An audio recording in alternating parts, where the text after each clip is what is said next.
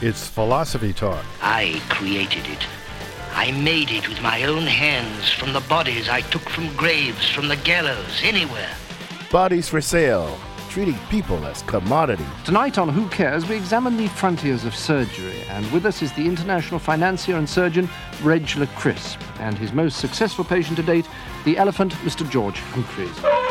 Is selling body parts an offense to human dignity? What was Mr. Humphreys' reaction to the transplant of the elephant's organs?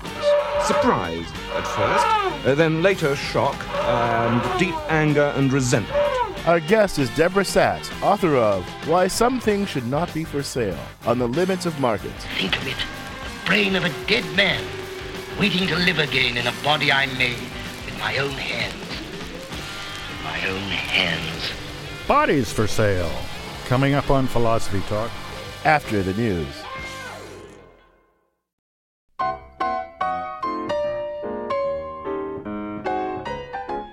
Welcome to Philosophy Talk, the program that questions everything. except your intelligence. I'm John Perry. And I'm Ken Taylor. We're coming to you from the studios of KALW San Francisco. Continuing conversations that began at Philosopher's Corner on the Stanford campus. Today, bodies for sale. Ken, the buying and selling of vital organs is illegal in most developed countries. But there is a thriving global black market in body parts. Should the buying and selling of organs be legalized and brought into the above ground economy, or is there something inherently wrong about treating the body and its parts as mere commodities? Well, John, there is certainly a huge pent up demand for body parts. In the U.S. alone, according to the National Kidney Foundation, over 95,000 people are currently waiting for an organ transplant of, of some kind or another, with another 4,000 being added to the wait list every single month. In 2006, more than 6,000 people died awaiting life saving organ transplants. And of the 12,000 dying people who could have donated an organ, only about half actually do or did. Ken, those numbers are just staggering, uh, and I'll give you some more. In 2002, the World Health Organization pegged the number of people suffering from diabetes around the world at 171 million. By 2030, the number will climb to nearly 400 million. Many of those folks will be prime candidates for kidney transplants. So we've got a huge global demand for bodily organs and an inadequate global supply of donations.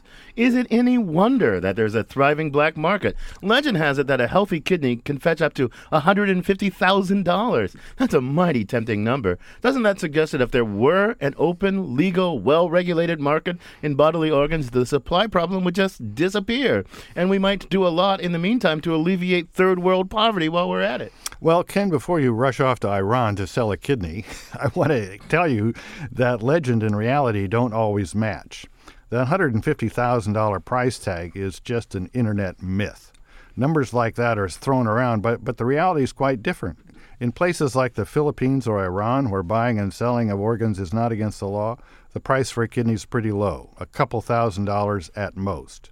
It's true that the black marketeer will take that kidney and charge maybe $90,000 to their Western client, but hardly any of that money reaches back to the person who offers up the kidney for sale. So you're suggesting that an open global market in kidneys might do more to enrich those who exploit the poor than it would do to help the poor themselves. That's exactly right. Uh, as we say in philosophy, the situation is morally fraught with danger.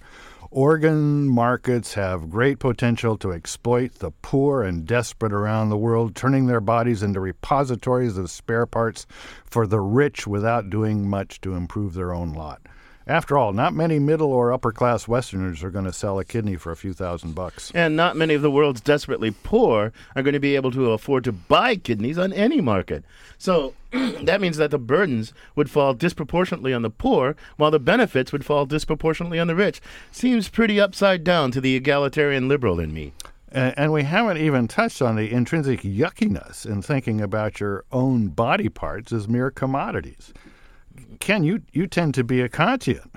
Doesn't the Kantian in you recoil, not to mention the kidney in you recoil, at the idea of treating your body as a mere thing, a tool to be bought and sold like any other commodity? You know, Kant probably would say that the buying and selling of organs is inherently wrong. When you sell an organ, you're treating yourself as a mere means rather than an end in itself. And Kant thought you should always treat yourself and others as ends in themselves. But you know, I just think I think it's more complicated than Kant realized. When I sell my labor, for example, I allow my employer to treat me as a mere means. I, I invite him to treat me as a mere means. If it's morally okay to sell your bodily labor, why isn't it morally okay to sell your bodily organs that make that labor possible? Good question, Ken. Uh, it's one of the many that we're going to try to sort through with the help of our guest and colleague, Deborah Satz, who just completed a very nice book about what is morally permissible to buy and sell and what isn't. And we'd like our audience to help us sort through these thorny issues too. The number to call is 1 800 525 9917. That's 1 800 525 9917. But first, our roving philosophical reporter Julie Napolin talks to a bioethicist about the new practice of soliciting organs online. She files this report. Here in the U.S., there's a system for deciding who gets organs for transplant. It's illegal to buy them, and it doesn't matter what your personal story is. You're put on a list and have to wait for organ donors to die.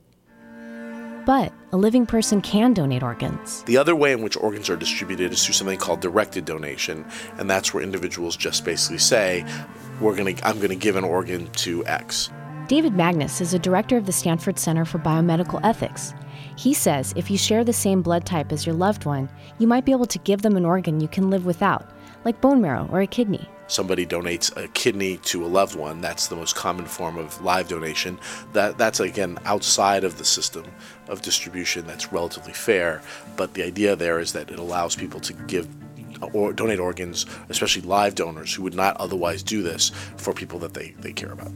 Magnus says the ethics of directed donation are tricky. If you've got loved ones or close family members who you want to bring in for evaluation to see whether or not they're a potential match for live donors, we'll do that, but you can't solicit organs. Uh, no flyers being posted at your church, no public announcements. So, solicitation of organs on that large scale is prohibited.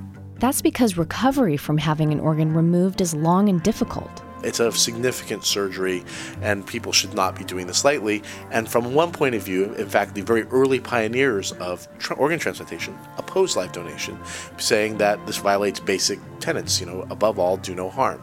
So on its surface, we ought to say no. We can't. We won't allow people to do that. But it makes sense to say that although they don't medically benefit from donating an organ, there may be very significant social and personal benefit if they're giving an organ to a loved one. Before the surgeon can go ahead with the transplant, an ethics committee made up of doctors and people like Magnus has to decide whether you are actually a close friend of the person you want to give an organ to. One of the transplant surgeons said, you know, that everyone has to pass the bass fishing rule. You know, you have to have been bass fishing together for 40 years before you think about something like this. So if you don't have a friend or a loved one wanting to donate an organ to you, do you sit on the wait list? Some people say no taking advantage of the loophole that creates uh, directed donation, there are now websites that have been set up, um, like matchdonors.com, where uh, individuals basically say, you know, you don't know me, but uh, here I need a I need a kidney. Here's who I am. Here's my picture. Please donate a kidney to me. Here are some examples. Hello, greetings to you and your family. I'm writing to you on behalf of my loving and dear mother who needs a kidney transplant. She's been diagnosed with kidney failure. We are praying for the magic of a lifespan provided by a kidney transplant. If you are the magician I have been searching for and you have typed. Please help me. I'm only 21 and I need a kidney to live. All I need now is a good hearted person that understands my situation and is willing to donate a kidney that will give me my life back. MatchingDonors.com is sort of like MySpace or Facebook, only instead of looking for a date, people are looking for organs. People who use it say traditional standards of friendship don't apply to our world of online social networking. Once again, David Magnus. Over time, the opposition to this has been slowly wearing away. And in fact, in general, in directed donation, what we've seen is the gradual expansion from initially uh, restricting directed donation just to loved ones or people who are extremely close in the relationship to making those relationships more and more tenuous. And now we've got the ultimate extreme of being able to just essentially advertise online. Magnus says it's very likely that payment happens under the table. More importantly, transplant surgery is dangerous and people can die.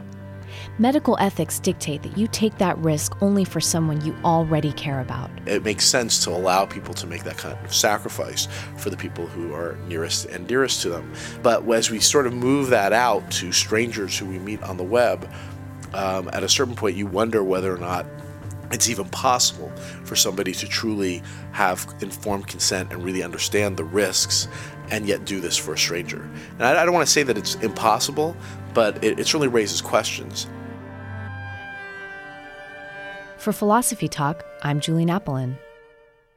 You can listen to the rest of this episode by purchasing it on iTunes Music. Or for unlimited listening, subscribe to our archive at philosophytalk.org.